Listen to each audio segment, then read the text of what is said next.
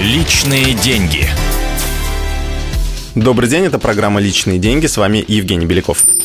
Сегодня и завтра постараемся ответить на один извечный вопрос современных потребителей – тратить или копить? Какая стратегия лучше, особенно в нынешних условиях?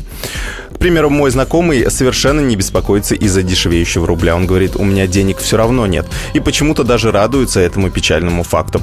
Наверное, потому что он входит в число тех 60% россиян, которые, по данным статистики, живут от зарплаты до зарплаты и не делают никаких накоплений. Но есть и вторая, более состоятельная половина граждан. Эти счастливцы, в кавычках, теперь не знают, что с накоплениями делать. Рубль продолжает дешеветь, биржи падают, кризисом, в общем, пахнет.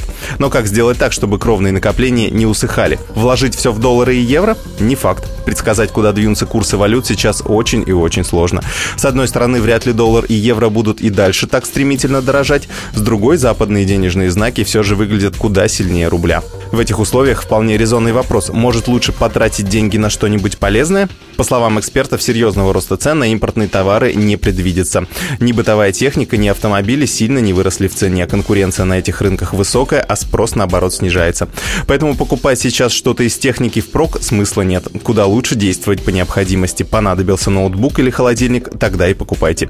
Действительно, тратить деньги в нынешних условиях рискованно. Нашу экономику поддерживают на плаву разве что цены на нефть. Опустись они ниже 100 долларов за баррель, рубль сильнее подешевеет, а зарплаты перестанут расти. Так что заначку лучше все же иметь. Хранить на всякие пожарные в разных валютах и в банках под проценты. Это была программа «Личные деньги». Я Евгений Беляков. С вами прощаюсь. А завтра расскажу, стоит ли вкладывать деньги в недвижимость. Личные деньги.